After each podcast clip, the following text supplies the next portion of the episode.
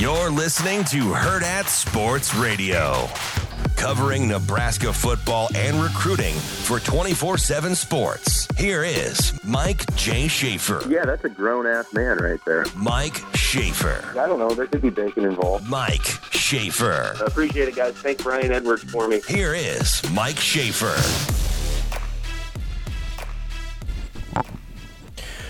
Kicking off hour number three here on Hurrdat Sports Radio on AM 590, ESPN Omaha, ESPN Tri Cities. And for hour number three, we're on KFOR in Lincoln. We are joined now by our friend from Husker 24 7, Mike Schaefer. Schaefer, how are you this morning? I'm doing well. How are you doing, guys? What's up, Michael? We are doing well on the uh, Warhorse Sportsbook Hotline. We've got Mike Schaefer. Uh, Schaefer, we've been talking a lot this morning about expectations versus reality in the Dylan Raiola as a fre- true freshman starting quarterback discussion because it's late January, and what else are we going to talk about? Um, but, Shafe, if I told you that you were going to get 62% completion, 2,800 yards, 22 touchdowns, and 10 picks from Dylan Raiola. A, do you take it? And B, how many wins does that equate to in your head? Well, I mean, I think that's a lot more touchdowns than they like had. I, I don't even know how many total touchdowns Nebraska. I'm not sure it was 22, if I'm being honest. I can look it up real quick.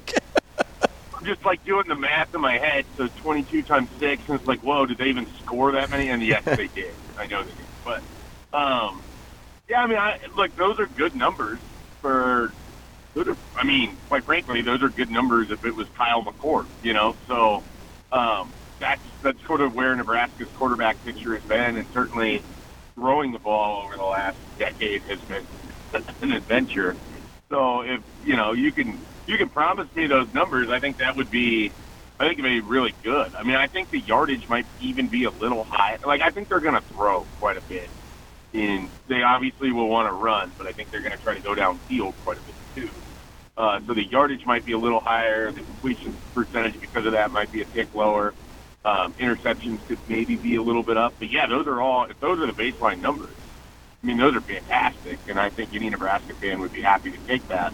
Um, as for how many wins it, it leads to, I mean, assuming you're still getting some rushing production in there from from everybody, I would think that would get you in that seven to eight win range, right? Like those, that seems positive uh, for, and um, you know, again, if you were if you were promising me those numbers, I think my expectation would be at least seven wins. Shafe, uh, if I could give you either those numbers or a 1,200 yard rusher, which are you taking? Ooh. Um, that's not really fair because I've been pining for like a bell cap running back for a while. now you're making me choose between competent quarterback play, actually exceedingly competent quarterback play. Yeah, those would be pretty good numbers, right? Like those would be good quarterback numbers. Yeah. Yeah, I, I agree. Um, like crazy if I'm taking the 1,200 yard rusher. I don't That think it's necessarily- crazy. You didn't, you know, you didn't guarantee touchdowns there, but that makes me assume you're scoring at like a, like let's say at least a 14 touchdowns. Like that's that's pretty good. And then you, if you chipped in like 15 passing touchdowns and seven interceptions, like it moves them down a little bit. Oh, Shafe, did we lose you? I like the. I, uh, yeah, I'm driving, so I apologize. Oh, you're No, good. you're You're, okay. good. We got you back. You're okay.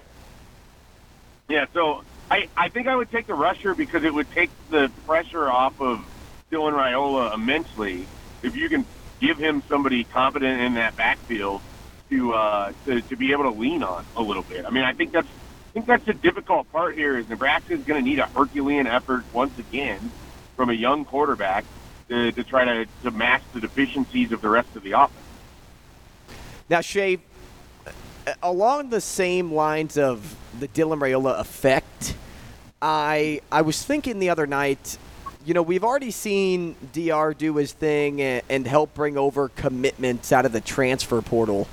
But how much do you realistically think we'll see him, or I guess how much do you really realistically think we'll see him do when he's officially in uniform in terms of that so-called like recruiting tactic that we've kind of like labeled him to be? Like, is his work just done in the wins and losses column, and that tells the story, or is he actually going to be somewhat of what he is now? Whenever you know this staff is trying to recruit more and more top athletes. Well, the, the the thing is, if the staff is doing its job, and they would they would certainly express this, I think, the same way. He's never going to play a game before they're trying to land the biggest fish in this recruiting class, right? Like, so he's going to be able to be a weapon for them in terms of recruiting throughout the spring and the summer.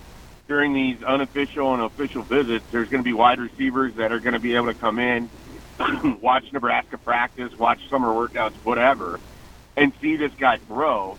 And then you know they can they can work off of the cachet that he has in the recruiting world to to basically be like, okay, well Nebraska needs help at wide receiver, Nebraska needs a running back, or I'm a left tackle and I want to block for this guy. Like that, those conversations, all of that can all happen even before he ever takes a snap for Nebraska, just based on the way the recruiting cycle and the speed of all of this comes together. So he's going to be an asset in recruiting for sure this spring and this summer, even if he's not like as involved as he was for Georgia or as he was for Nebraska here at the beginning of January with Jahmal Banks and and Dowdell and and uh, Isaiah Neyor. So I I look for him to to be a talking point for wide receivers, tight ends, like anybody on offense, really. I mean, I, I just think, and then we'll see if it extends over to defense. But I, I would expect that that's going to be a thing, especially because I'm not entirely convinced Nebraska is going to get a 2025 quarterback early in the cycle. Mm-hmm. So, I mean, he might end up being sort of a an effective peer recruiting quarterback once again, even though it's not his recruiting cycle. We're talking with Mike Schaefer from Husker 24 uh, 7.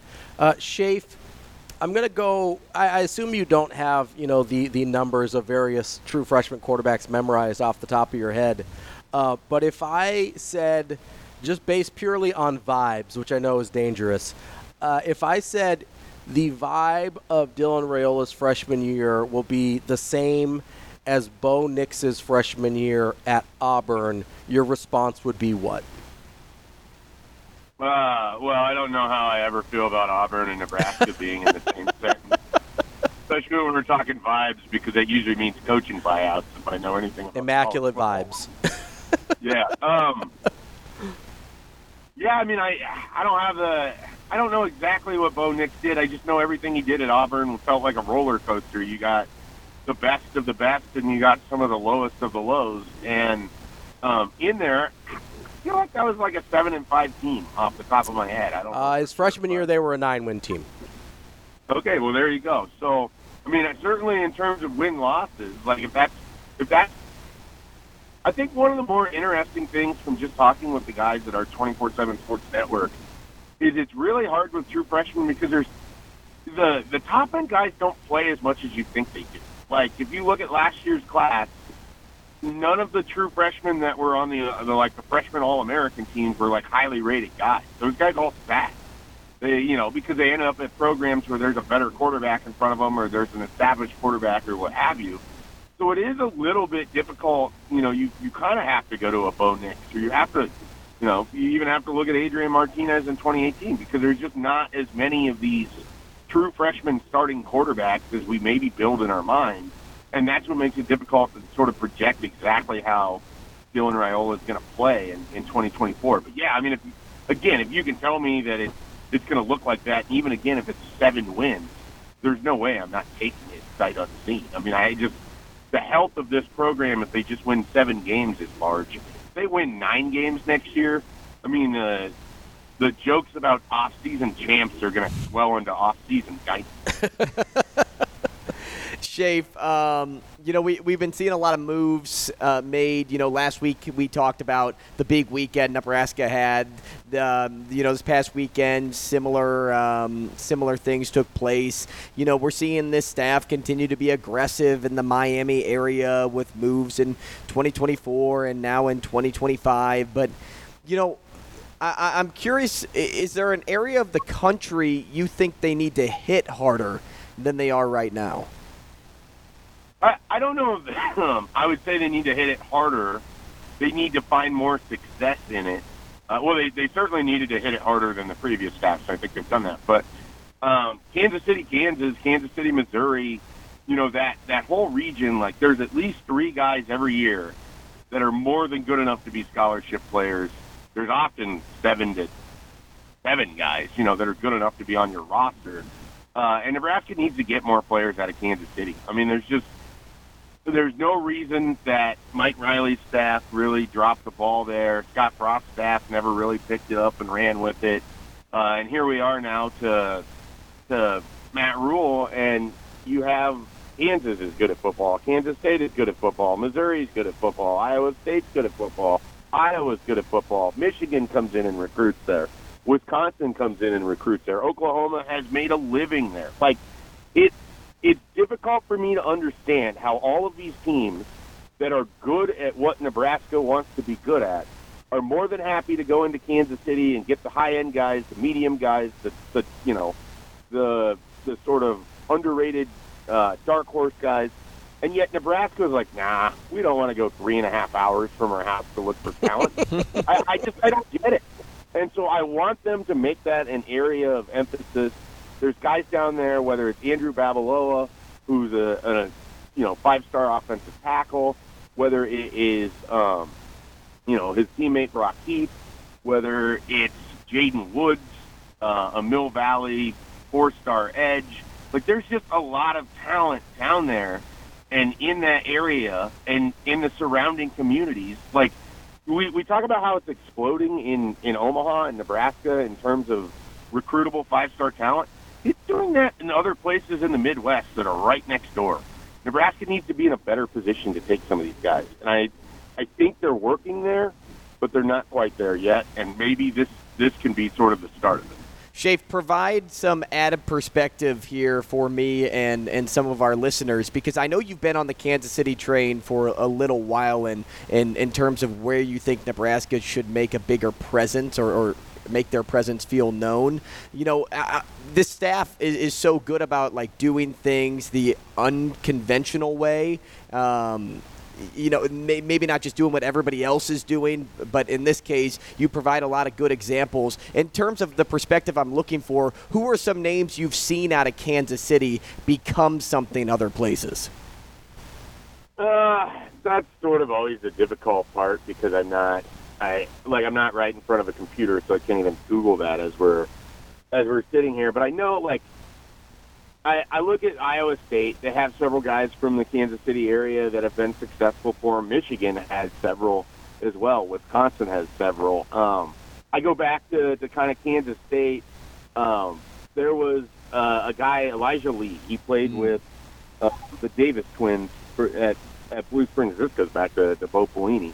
Like, this is a guy that absolutely there's no reason Nebraska didn't have on its roster. He wanted to go to Nebraska they were sort of interested but never moved on it. They needed an edge rusher. They went with a guy named DeAndre Wills, who lasted one day on campus before he transferred to Jackson State.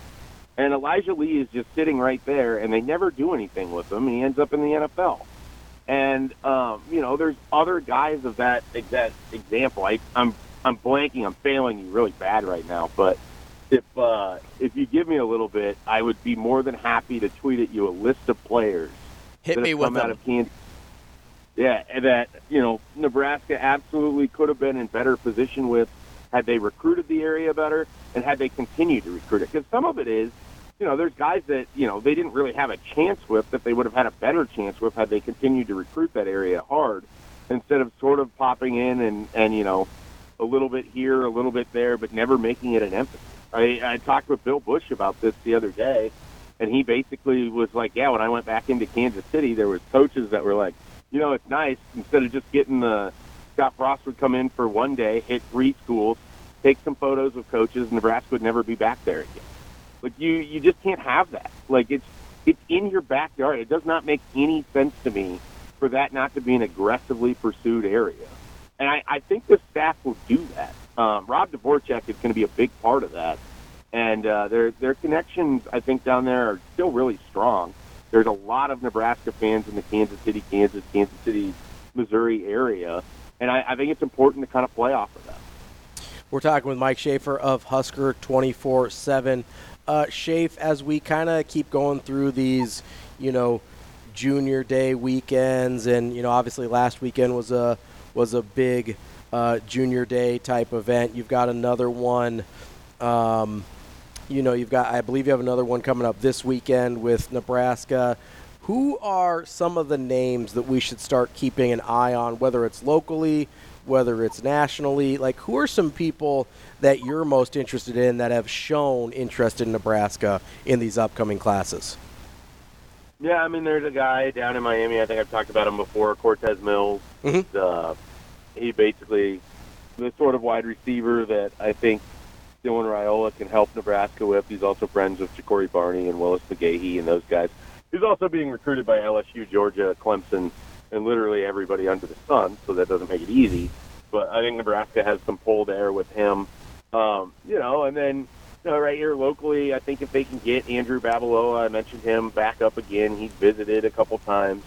Uh, you have Christian Jones right in Omaha. That's someone that Nebraska, I think, is going to get in their class, but it might take a lot of time and a lot of effort uh, to to make that happen.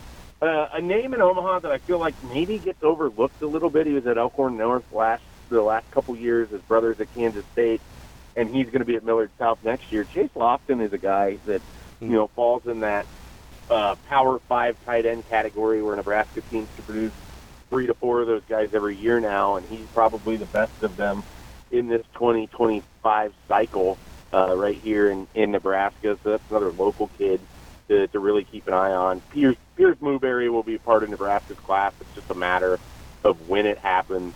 Um, there's just a lot, you know, that uh, it can be going on here locally. I mean, and then nationally, we'll we'll sort of see how it how it plays out, where they kind of put their attention. You know, it's interesting. I haven't haven't seen as many names in Texas linked with Nebraska as what it was at this time last year, but I think that had a chance to certainly grow.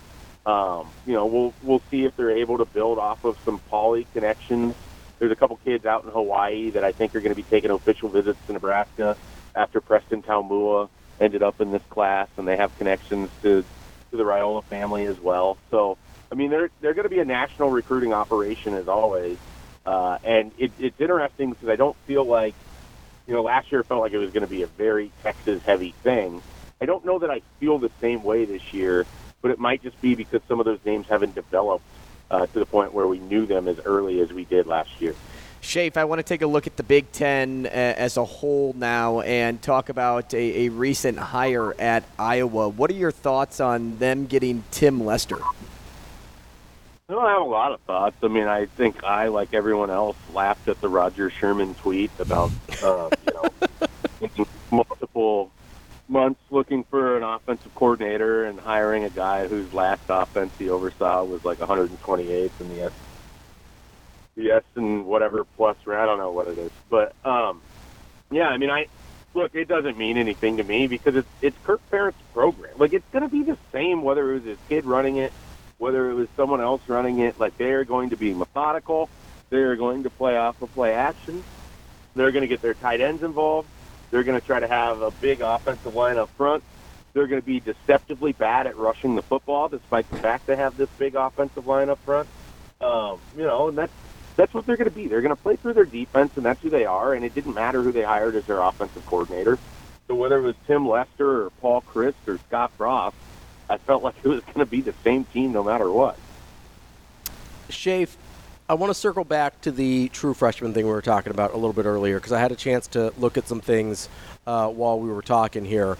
And out of the, because my guy Riley on Twitter put together a terrific spreadsheet for me of the top three quarterbacks in each class and how they performed as true freshmen. And as you mentioned, a lot of the big guys, big name guys, don't play that much as true freshmen because they're going to places that already have five star quarterbacks, right? Um, mm-hmm. So, what if I told you that of the guys, and I believe there is seven in the last 10 years, just out of those top threes uh, groups every year, seven of those guys are what I would call full time starters. You're talking starting double digit games for their teams. Only one of those teams ended up with fewer than seven wins. Yeah. Well, that's I think genuinely a product of those teams' strength to begin with. Because again, if we're looking at that, Nebraska is probably one of how many teams that is coming in with a losing record uh, of the year prior, let alone the previous seven, uh, to, to then land one of these quarterbacks. So, I, I mean, again, I would be surprised if Nebraska doesn't win seven games next year uh, because I think the schedule sets up. I think the roster sets up. Uh, but obviously, you know, he's got to be able to stay healthy because if it's not, you know, if it's not Dylan Raiola, then you have a real interesting conversation about how Nebraska plays. Uh, and they don't have a backup quarterback that's similar to, to what we expect the expected starter to be.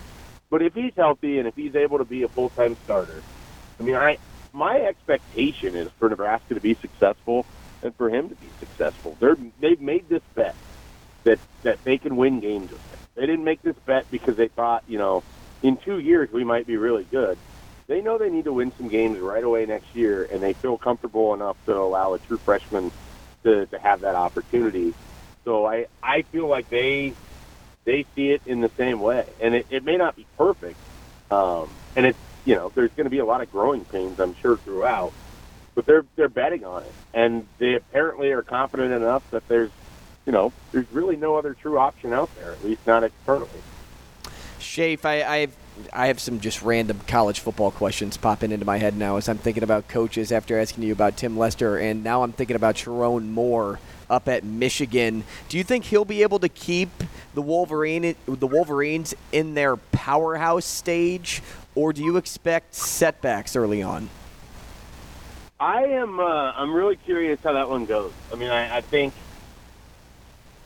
you know, a, like you can't talk about this year's Michigan team without at least mentioning the the cheating scandal. Mm-hmm. You can't talk about the cheating scandal without at least mentioning that it basically felt born out of the fact that in 2020 Jim Harbaugh had his worst year uh, with Michigan, and obviously COVID and everything else, and it's hard to know how much of that was that and everything else. But I mean, their rise as a program coincides with Stanford.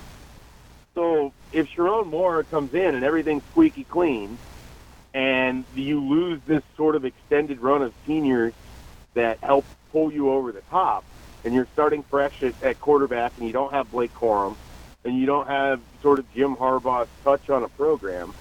I mean, David Shaw kept it sustained for a little while at Stanford, and then it, it bellied up. Uh, I I anticipate similar. You know, with Michigan, I don't think it'll go full Stanford, but I think it's going to be hard for them to stay at the level they've been the last three years. And I think it's going to be hard for Sherrone Moore to, to basically be Jim Harbaugh right off the bat. I mean, there's a lot of people that are excited about him, but I, I just don't know. I don't know if he can just do something. That's Mike Schaefer from Husker 24 7. Schaefer, we appreciate your time as always and indulging us kind of going all over the place with you this morning. Uh, we will talk to you again soon. See you guys. Hey, thanks, Schaefer. That's Mike J. Schaefer from Husker 24 7 Sports on the Warhorse Sportsbook Hotline. Coming up next, we're going to talk more about the mob. That, Yeah, the, Danbury Trashers. The hockey team owned and by I'm the gonna give you some names that I think should be casted in my TV series. Let's do it. Coming up next on Herd Sports Radio.